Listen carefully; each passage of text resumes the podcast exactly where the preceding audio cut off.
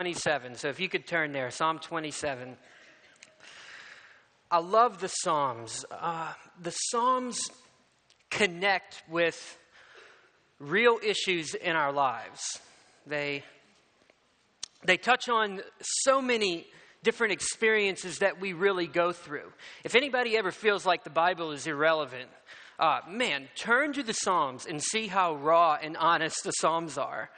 And uh, the Psalms are are speaking to real issues, and God is bringing His truth to bear in the Psalms on the issues in our lives in, in, very real and tangible ways. And I hope that we see that this morning. This particular psalm in Psalm 27 was written by King David, and King David was someone who did not have an easy path in life. I mean, this guy, if anyone had experienced fear, it was King David. I mean, he had to face attacks on his life from wild animals, from uh, crazy people who were trying to kill him and pin him to the wall. He faced attacks from powerful armies. David faced all kinds of dangers. I mean, this guy knew what it was to be afraid and to be worried. And that's what we're going to look at this morning. So, the title of the message is Fear, Worry, and the Refuge of the Lord. And let's hear what the Lord says through David in Psalm 27. This is God's word. The Lord is my light and my salvation. Whom shall I fear? The Lord is the stronghold of my life. Of whom shall I be afraid? When evildoers assail me to eat up my flesh, my adversaries and foes, it is they who stumble and fall. Though an army encamp against me, my heart shall not fear. Though war rise against me, yet I will be confident. One thing have I asked of the Lord, and that will I seek after that I may dwell in the house of the Lord all the days of my life, to gaze upon the beauty of the Lord and to inquire in his temple. For he will hide me in his shelter in the day of trouble. He will conceal me under the cover of his tent. He will lift me high upon a rock. And now my head shall be lifted up above my enemies all around me, and I will offer in his tent sacrifices with shouts of joy. I will sing and make melody to the Lord. Let's pray. Lord, I pray that you would attend the preaching of your word even now. God, take the words that I say and drive them home to our hearts in a very personal way for each person that the truth of this psalm would connect with people's lives where they're at in a way that challenges and provokes and encourages and equips and helps. Lord, we need your Spirit's power for this to happen. And so I just invite that now, God. We pray this in Jesus' name. Amen. Well, as we come to this subject, it's, it's common to hear people say things uh, to fearful, worried people like, don't worry, everything will all work out. But we want to believe that's true, right? If you're the fearful person, the anxious person, you want to believe that it's true, that I don't need to worry and everything will all work out. But deep down, we know that that's not always true. There are no guarantees in this life. I might not even be here tomorrow. As a Christian, my eternal home may be secure in heaven. That's a wonderful thing, but that doesn't mean that my present home won't get flattened by a tornado or broken into by an armed robber or repossessed by the bank. I mean, any of these things could happen. That's reality. What if I don't make enough money to pay bills? What if I never marry? What if I never have kids? What if, what if I have kids and my kids turn out to be terrible embarrassments? What if one of my kids dies? What if my spouse cheats on me? What if I'm hurt by someone else? What if my reputation is ruined by false accusation and scandal? What if I go in for a routine checkup and I find out I have one month to live? What if I get Alzheimer's and my family neglects me? What if I'm all alone in my old age and there's no one to take care of me? What if I die alone? See, the list could go on and on of what ifs. And and for people that are struggling with that, it's just really empty words to try to tell them, hey, you don't have to worry about any of that. Because the reality is, y- you do, right? Maybe you don't think of yourself as someone who really struggles with these things. You don't think fear or anxiety is an issue in your life. Well, let me help you understand how fear works. Let's say you have something in your house that um, is is broken, like a hole in the sheetrock that maybe you punched a hole in, or uh, maybe a, a, broken down door, or a window, or a chipped tile, or something. You say, "Okay, I need to fix that." and uh, I, I, know I need to fix it. Your wife's on you to get it fixed, and you just don't really get around to it. And uh, you're, you're hoping to find time, and, and time just goes on, and you're just not getting it done. What usually happens in that situation? I mean, usually you adjust, and life adjusts, and those that are really good procrastinators and don't want to do the work will, will try to delay as long as they can because they know that eventually you're going to get used to it being that way. and so what happens is that what is, what is broken down and out of place actually becomes normal. It becomes part of the scenery of your life. Well, fear can be the same way. It can be hard to detect. If it goes unaddressed and unchallenged in your own heart, um, things may be happening on the inside that, that are not really uh, being confronted by the truth of Scripture. And we can get used to that, and that can become just normal. And the, the controlling influence of that fear can just be present in, in a seemingly silent way. We can think we're doing fine, but we could be unaware of its impact on our life. And that's why we need the Bible. God's Word is the authoritative word uh, on the fear problem. See, we can come and say, don't be afraid. But if I don't have absolute total control over everything in the entire universe, what business do I have telling you don't be afraid? I can't say that. But God, if He is truly sovereign, can issue something like this and speak to us the way He does in Psalm 27 in a way that no human can, to where it's not just empty words, it's not just me coming to you and saying, hey, don't be afraid. No, this is God speaking as the sovereign ruler who rules and controls and reigns over every molecule in the entire universe. He comes into our life and says, I have something to say about your fear and your anxiety. It's something that everyone, fear is something everyone experiences at some point or another. None of us are exempt. It can show up in all kinds of different ways.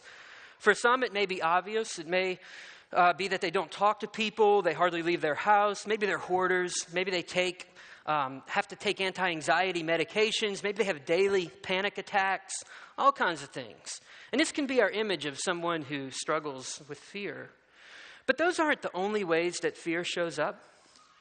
Fear shows up anytime we realize that life is dangerous and I am vulnerable. I am not in control. Fear is what happens when we feel the, our safety or our future is threatened. It may have to do with losing something or someone we love. Fear can show up in our imagination. It can become like the producer and director of an action tragedy movie called My Life, in which you're taken on a wild ride through all that could, or in our minds probably will, happen. That's just terrible. Fear can show up in our phobias. Something outside of me and my control could actually harm me, whether it be spiders or birds or small spaces or crowds or anything like that. Fear shows up in our dreams. I heard one person say one time, In my dreams, I'm always running. You know, what, what, what's going on in a person's heart that, you know, sometimes the, the fears can show up that way. Fear can even produce physical symptoms in heavier doses sweaty palms, racing heart rate, breathing fast and heavy. Sometimes fear can show up in a costume and go by a different name. And I'm not referring to Halloween. I'm saying a costume like uh, fear can show up dressed up as stress or something like that. When I'm stressed out, I, maybe that I'm afraid something won't get done or that I'll lose something or that I won't be good enough. So I work harder and I worry more. And I just say, well, I'm under a lot of stress.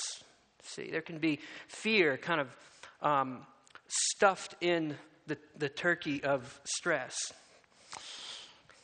You know what I'm thinking about right now? Food. Um, Fear can be behind a, a great deal of our laziness as well, not just our busyness. See, we throw ourselves into busyness thinking that if I don't do, do, do, then something may be missing in my life. We're afraid of losing something, losing significance or prestige or money or popularity. Well, the, the other end of that is laziness, and fear can show up in that as well. You may remember in Proverbs, Proverbs talks about the sluggard that says, There is a lion outside, I shall be slain in the streets. And this sluggard actually invents this, this reality and lives in the reality of their invention. So fear can play itself out that way. It can show up in our anger. I'm angry because something bad or some negative outcome could have happened. And so just the, the possibility of that has launched me into this tirade. Ed Welch says it this way He says, Fear and anger can be the same words spoken with a different attitude. See, if we have to be in control all the time, that may indicate that fear is lurking behind the scenes, convincing you to be your own God, to trust no one else, because after all, that's the only way you can guarantee the outcomes that you sovereignly choose. Or su- such is the lie that fear tells us. Sometimes fears can come because of past experiences, but often we can have fears about things that we've never experienced before. That's how fear works. It preys on your imagination, it lives in the shadows. It's most often known and experienced in all that is unknown. And it's good for us to detect that and be aware of that. Now, now there are some legitimate fears. If you are afraid of dying in a car accident, and so you say, I don't want to die in a car accident, so I'm not going to text and drive, that's a good choice. That's a legitimate fear. Um, I don't want to die in a car accident. And so I need that to inform me not texting and driving, quite honestly, more often than it does. Um, what about a soldier on the front lines in battle? He's afraid for his life. You know, I don't think this psalm is coming and saying, Come on, don't be afraid. You don't have anything to be afraid. No, legitimate fear. There's, there's some legitimate fears. Or maybe it's uh, the, the potential, not the potential harm of what could happen that's kind of gripping our life, but it could be the actual harm of a past experience. Maybe you were hurt or overpowered by someone. And that experience was so terrifying that it's created this paralyzing fear that can show up in all kinds of ways, maybe several of the ways we've already listed. So you work hard to put up walls around your life and around those you love and care about because you don't want to be hurt again and they, you don't want them to be hurt again. Some responses to fear are legitimate and very understandable. Fear is not always wrong or sinful. It's not always bad.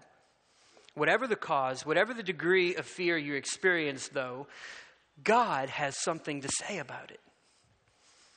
In fact, the most frequently occurring command in all of Scripture is not love the Lord, it's not obey God, it's do not be afraid.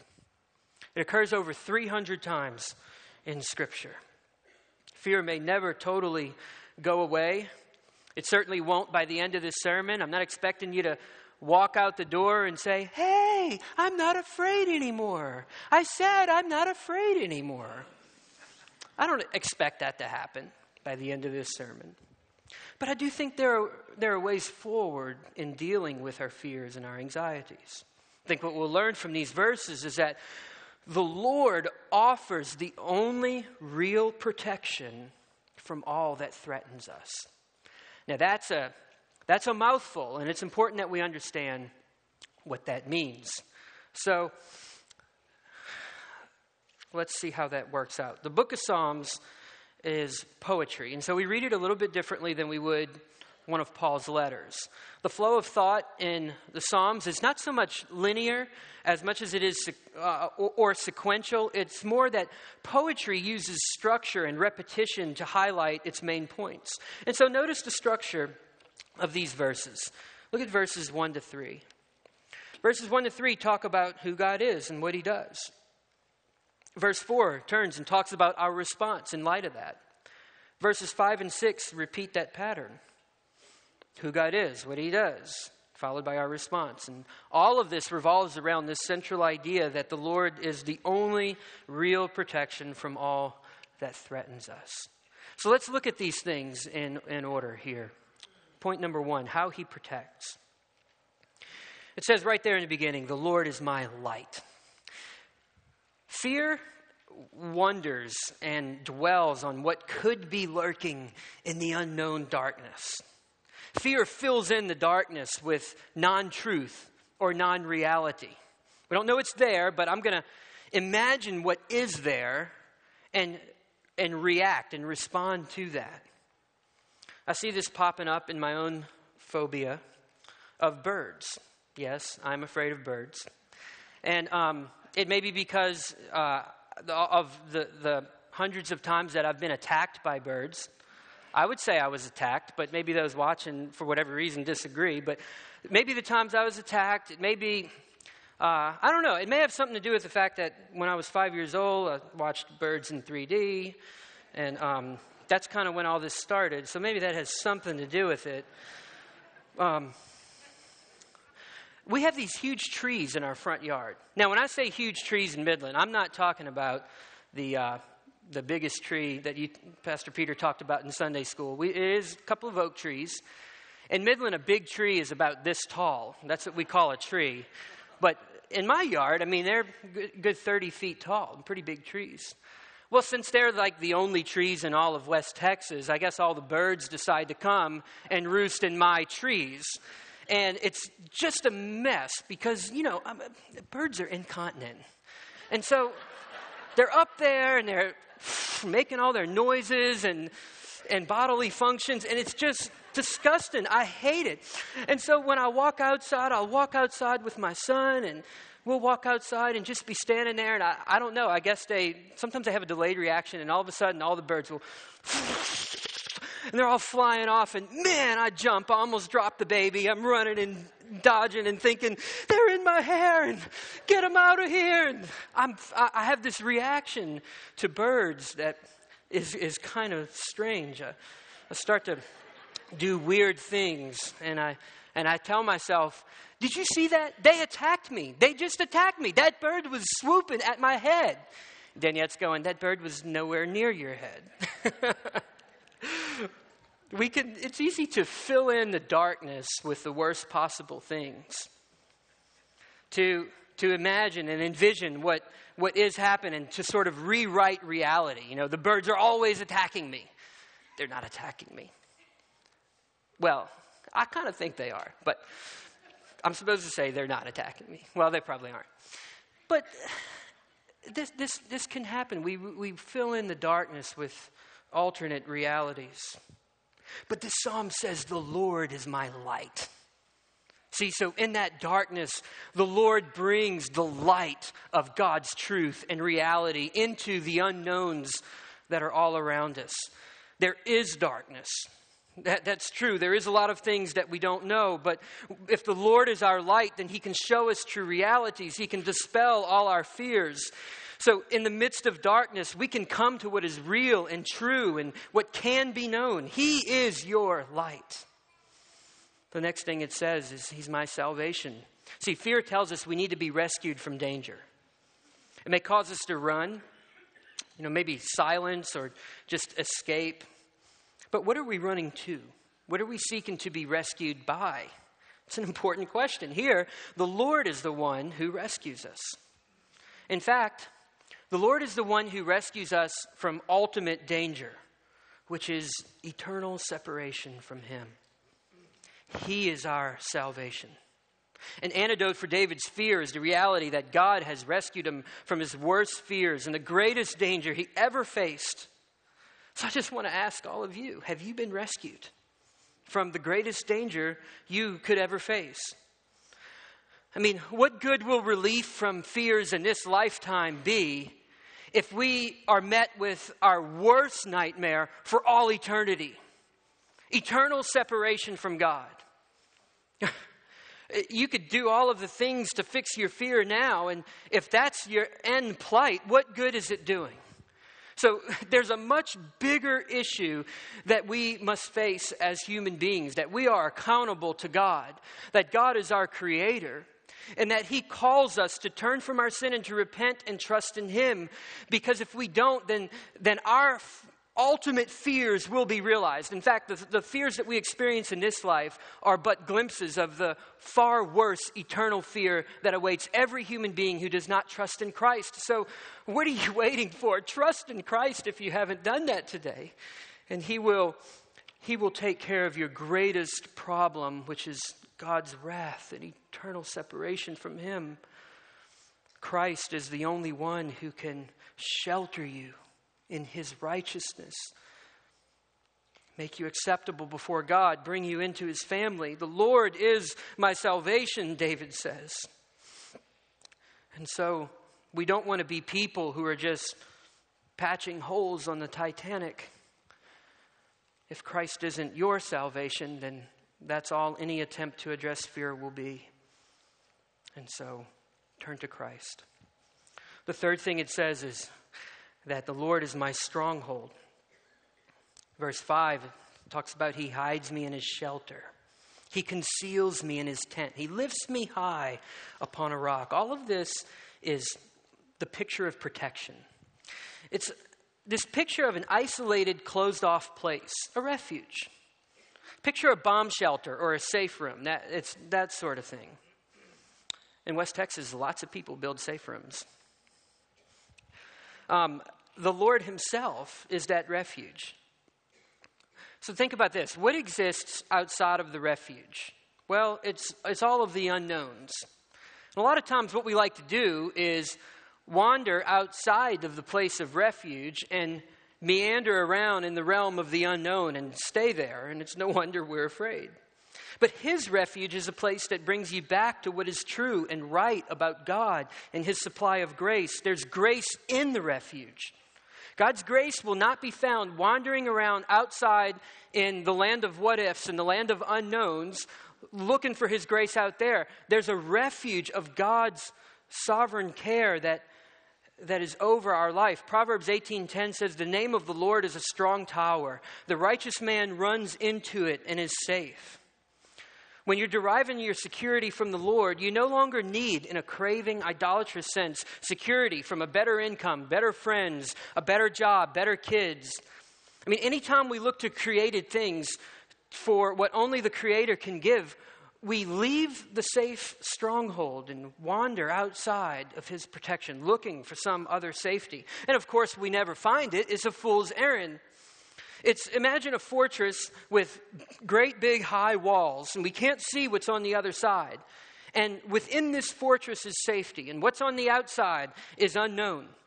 Well, what fear likes to do is fear likes to find a ladder and put it up to the wall and climb up and look over on the outside because it's not content with the safety and protection that God provides on the inside. So we look over the wall into all that is unknown, all of the what ifs, and we can stay there.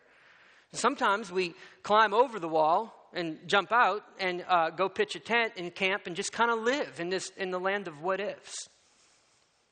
But the word is saying that the Lord is our stronghold. He is the refuge, the shelter, the tent, the rock. Apart from that protection, I am exposed and vulnerable to an infinite number of unknown possibilities. But within those walls, you will find grace and security and protection because His refuge is a place of sovereign care. So when your mind drifts into all of these what ifs, into the land of what ifs, take your mind back to the refuge of his sovereign care with truths like He is my light and my salvation. He protects me and keeps me. He is a loving Father. And while there are a lot of unknowns out there that are worrying me, there are some rock solid things that are known and can be anchors for my soul. And I need to come back to those again and again. We'll see more how to do that in verse 4. Point number two what he protects from. Just by implication of his being light and salvation and stronghold, um, we've already seen the kind of protection he provides. But verses 2, 3, and 6 really focus in even more on our deep fears and our worries. It mentions evildoers and adversaries, foes, enemies, armies, war, these sorts of things. The picture is anything that threatens to do us harm. In fact, all fears have to do with harm versus protection. Just think about uh, anxiety for a moment. Anxiety is an obsession, obsessive concern that either some harm could come about or that some protection might not be there. So you wake up in the middle of the night and your mind runs through every possible outcome as you try to prepare yourself for the firestorm you're going to face the next day. And right before you fall asleep, you're thinking of all of these possible outcomes. And most of these are not favorable. And fear just takes you deeper and deeper into this dark forest. Now you can't fall asleep. You spend the rest of the night thinking about what you want on your tombstone because you're sure that tomorrow is the end of my life we can go apocalyptic on these things really fast. What's happening there? Some harm could happen, right? But and protection and security, I mean, might not be there. And, and so, in those moments, what's happening? Those realities are gripping us and taking us captive. The dangers can be real or perceived, fear can be rational or irrational. Either way, it's amazing that David says that in the midst of such grave danger, real or perceived, his heart will not fear and he will be confident. We do need to be protected from the real dangers that are out there. Um, now, to say that the Lord protects us is not to say that he'll never let any bad things happen to us. I um, was in Sunday school this morning, and Pastor Peter was talking about the heresy that was going on in the Colossian church that said that you can have success and exemption from all suffering and all bad things now. And that that is not what the Bible teaches. And uh, I, I, love Sunday school. I share his passion for Sunday school. I haven't, I haven't um, graduated to the level of Sunday school Nazi yet, but I'm kind of I'm right below that. uh, thank you. That's encouraging. That's right. That's right. I love love Sunday school. We do it at our church. We always have, and um, it's I share that passion, and and it was good. It was it was an important point. I mean, that's what I'm saying here is that there's no guarantee that God is going to protect you from all bad things. No. When will we have that? When our faith is made sight? When the Lord comes? When we see Him face to face? Then, then all of that will be peeled away, but, but for now, what is God saying? He holds our life in His hands. And so picture this the life that He holds in His hands may include tragedy and pain. But as one missionary said, I'm immortal till my work's done. That's a good perspective of it. And so he protects us in that sense. He holds our life in his hands. More often, what threatens to harm us uh, most of the time is not something out there, but the fear that takes over on the inside and seeks to destroy us. It's really our minds that need to be protected from dwelling on and obsessing over potential dangers. Like fear of car wrecks. I was in a, I was in a car wreck uh, May 20th, 1998. It was the day of my high school graduation. Go, Brother Martin. And, uh, and I was working like crazy and uh, came home and fell asleep at the wheel and hit a pole head on in Bucktown, USA. And, um, and it was very fearful. And ever since then, I, I'm, I'm afraid of getting in car wrecks. I'm af- afraid to drive. Now, sometimes you can rationalize the actual danger and say, like, well, what are the chances that that will actually happen? You know, like sometimes this happens when people are afraid of flying. Do you realize the statistics of getting in a plane wreck or actually? Well, if you're the person struggling with fear, statistics don't help. I'm not helped when you tell me statistics. Why? Because there's some nagging voice in my mind that's saying, well, that may be true, but you never know. You might be the one exception. And so our mind tells us that. More often than not, where we need the most protection is not from the danger itself, but from the gripping fear that thinking about that danger produces. That's where we need the most protection. And that's where Scripture lands on our situation and helps us. For most of us, our adversaries, foes, and enemies are our own thoughts. But our hearts don't have to fear, verse 3. We can be confident in the midst of fears. Also, verse 3 our heads can be lifted up, verse 6. Because that's how he protects us. Point number three What's our response? The response to all fears. According to this text, what can we do to experience the peace that God intends us to have? What should our response be when we're bombarded with worry and fear? David gives us a single passion and pursuit. I love that he says, One thing I will seek after, and then he lists three things. because it's one single passion to dwell and gaze and inquire. This verse is usually used to inspire passion for God, single hearted devotion to God and His people, and, and, sure, that's all there. I'm good with that. But I hope that you see that the context for this passage is particularly when we're experiencing our darkest fears and most debilitating anxieties. What does it mean to really fight fear and worry with truth from God's Word? Let's look at the three things. First, dwell. He says in verse 4 that I may dwell in the house of the Lord all the days of my life. Um, now, this, this is not talking about um, moving your bed into this auditorium um, I'm sure the staff and pastors would not be happy if we all did that and say, hey, I'm, I'm dwelling in the house of the Lord. That's not what he's talking about. David's given us a picture here of the comfort and security of the Lord. He's not saying he, he wants to literally dwell in the physical tabernacle. That the idea that's pictured in this phrase, house of the Lord, is, is living in, in God's presence, coram deo, but living before the face of God.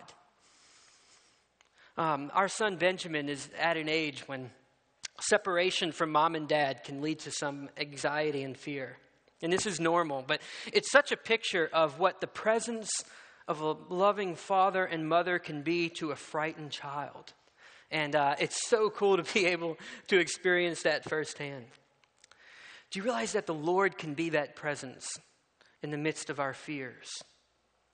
I referenced uh, the uh, uh, one quote from a missionary. Another one is John Paton, who experienced this presence of God up, up in a tree when cannibals were trying to eat him. I'm sure you've heard that story. They were trying to kill him and eat him, and God's presence was with them in the midst of life threatening fears. He was able to, in a sense, dwell in the presence of the Lord in the midst of danger. Notice, it doesn't mean that danger goes away, it means that God is with you in the danger. He's with you in your fears. Think about how this psalm shows us Jesus as well. Jesus faced enemies and evildoers and those who wanted to take his life and did. He knows what it is to face danger and threat. But he stared death and Satan in the face and conquered them so that he can say in John 14, 1, Let not your hearts be troubled. Jesus can issue those words because he would go on to defeat death and Satan in its entirety. This reality really can comfort us and it can loosen the grip of fear on our minds. Dwell in the presence of the Lord. Second, gaze. I think gaze just refers to the worth of the Lord. It's not only his promised presence that invites us into the refuge. We see that in the, in the word dwell. But it's his supreme worth. And it's interesting that he says gaze because in fear, our gaze can be on all kinds of other things, right? David talks instead about gazing on the Lord. And it's not just the Lord, but his beauty. In poetic language, the beauty of the Lord is a way to express his supreme worth and value. And this too is an antidote to our fears, to see Christ this way. Ed Welch says this Beauty is just what worry needs. Worry's magnetic attraction can only be broken by a stronger attraction.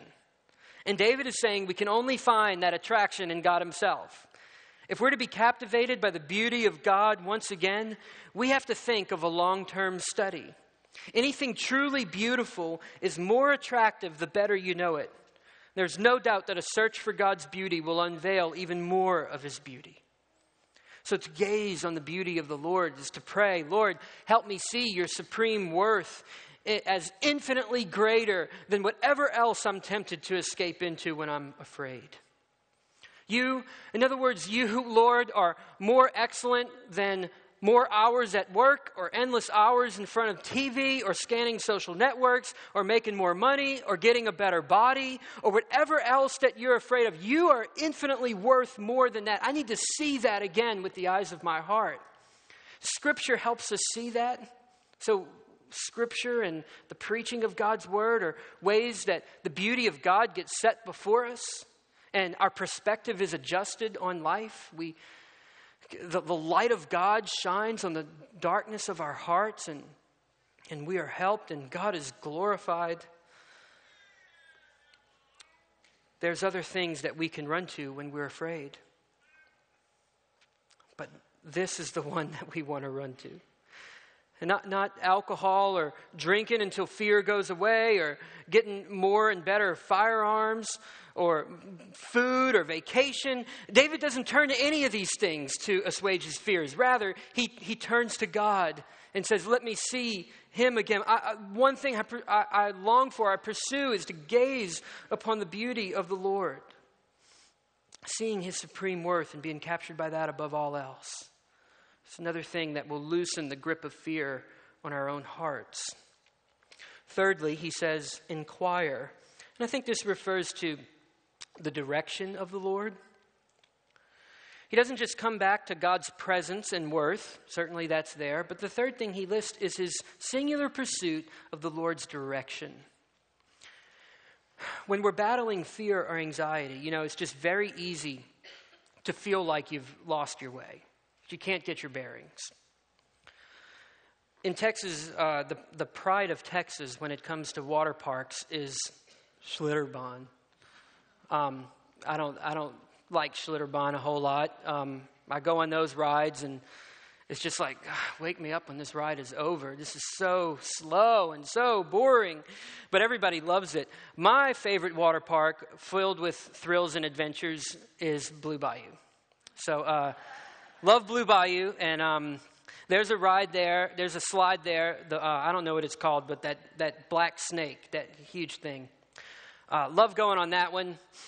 Now, you need to know about me. If, if I was to turn around once right now, I wouldn't be able to stand up straight. I get dizzy very easily. So you can imagine that, that slide is like a corkscrew. I mean, it's, it's just crazy. And uh, I remember the first time I went on that, and uh, I'm, I'm, coming down. I mean, there's this this feeling of like G forces being you're, you're, being pressed against the slide, and you feel the force of it, and then I'm getting dizzy, and the world's spinning, and then all of a sudden it shoots you out, and you, I landed in the water, and uh, water's in my nose, and I'm just just flailing about in the water, and so I, I swim to get to the surface, and I'm swimming, and boom, I hit my head what in the world? Where's, where, I must, where's the surface of the water? And I'm, I'm trying to feel for the surface of the water, and all of a sudden a guy pulls on my ankle. And, oh, I'm just completely turned around. Uh, I, I, just totally lost my bearings on that ride.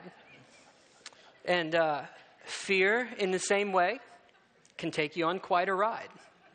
It can make you lose your bearings. It can make you not realize what's up and what's down and where you're at. The good news is that God doesn't just offer his comforting presence and all satisfying worth as the, the medicine for your heart. He will also lead and guide us by his Spirit so that we're not wandering directionless and purposeless in life.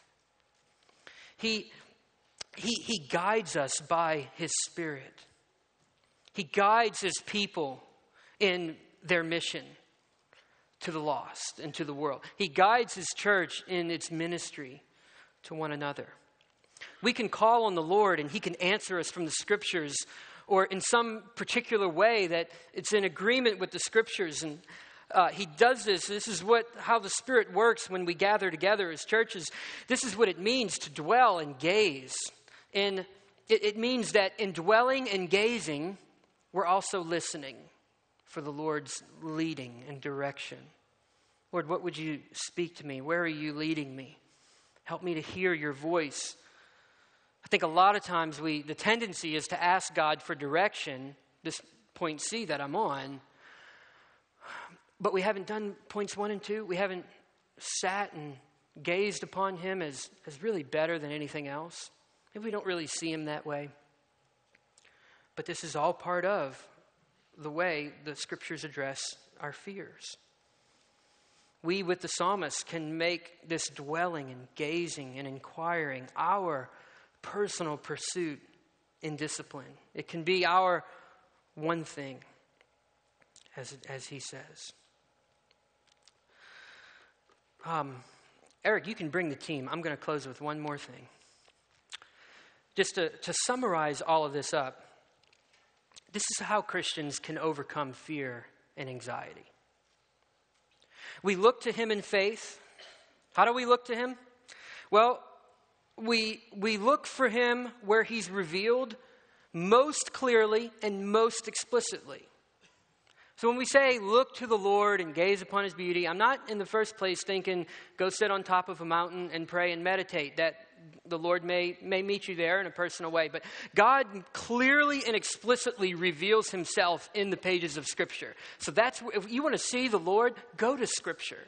Let God show you his beauty because it's painted all throughout the 66 books of the Bible. So we, we go there, we gaze there, we inquire there. This book is his voice and his, it's faith and beauty. It's calling out to us. It's speaking to our fears and our worries. It invites us to say, like in verse 6, My head shall be lifted up above my enemies. And I can't help but notice the response in verse 6 as well. It says, I will sing and make melody to the Lord. Do you see that? See, this is a conscious choice that the fearful person must make. I will sing knowing that by choosing this, he is overcoming fear and weakening its influence. It's a, it's a biblical way to address this issue. I love how, uh, was it Evan, I think, when, when you came up and just talked about we're, we're not people here that just have it all together and that are super spiritual or we've, we've got all of our morals right in line or something like that. And David, in the same way, is not writing this as a super spiritual giant, like he's got this whole thing figured out. I mean, after all, just look at, if, you, if we were to look at verses 7 to 10, you'll see David's crying out to God with the rest of us. He's struggling to get a handle on his fears too, just like all of us. And so David it, it relates to us in our struggle with this.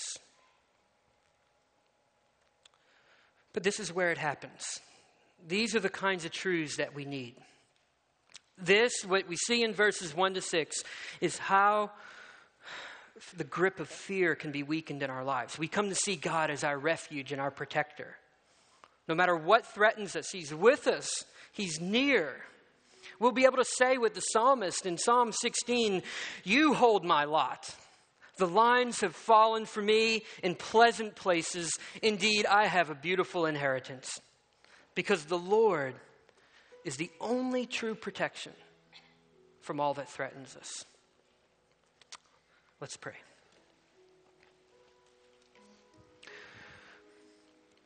Lord, thank you that you, you draw near to us in the midst of our struggles, that you don't, you don't look at us as we turn to other things, we, we ignore you, we fail to gaze upon your beauty and, and cast us off and say, Yeah, when you get that right, why don't you come see me?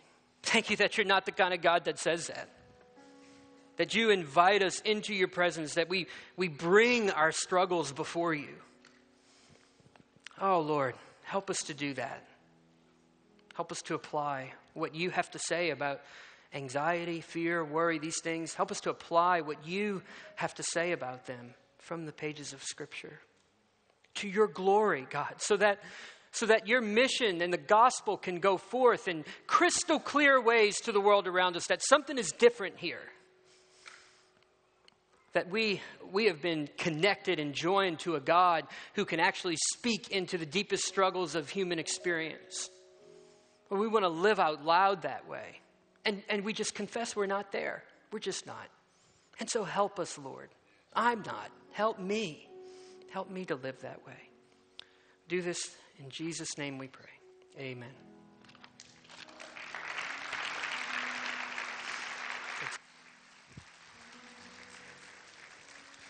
Let's stand together. Thank you so much, Alan, for not only taking us into this passage and into David's experience, but into your life as well. Um, I'm an anxiety prone person. I could have shared just as many uh, illustrations and, and phobias as Alan did. I'm sure we could add ours as well. But I want to bring us to a close by considering something in particular that Alan shared in, in directing us toward what our response is the response to all fears. I think it's interesting that David directs us toward worship in response to fear. I think that illustrates that fear is ultimately about worship. You know, what we allow to define and control our lives, that's what we worship. You know, a few weeks ago, Bob helped us to see that worship is more than just about what happens in, in this meeting, um, but it's certainly not, not less than that.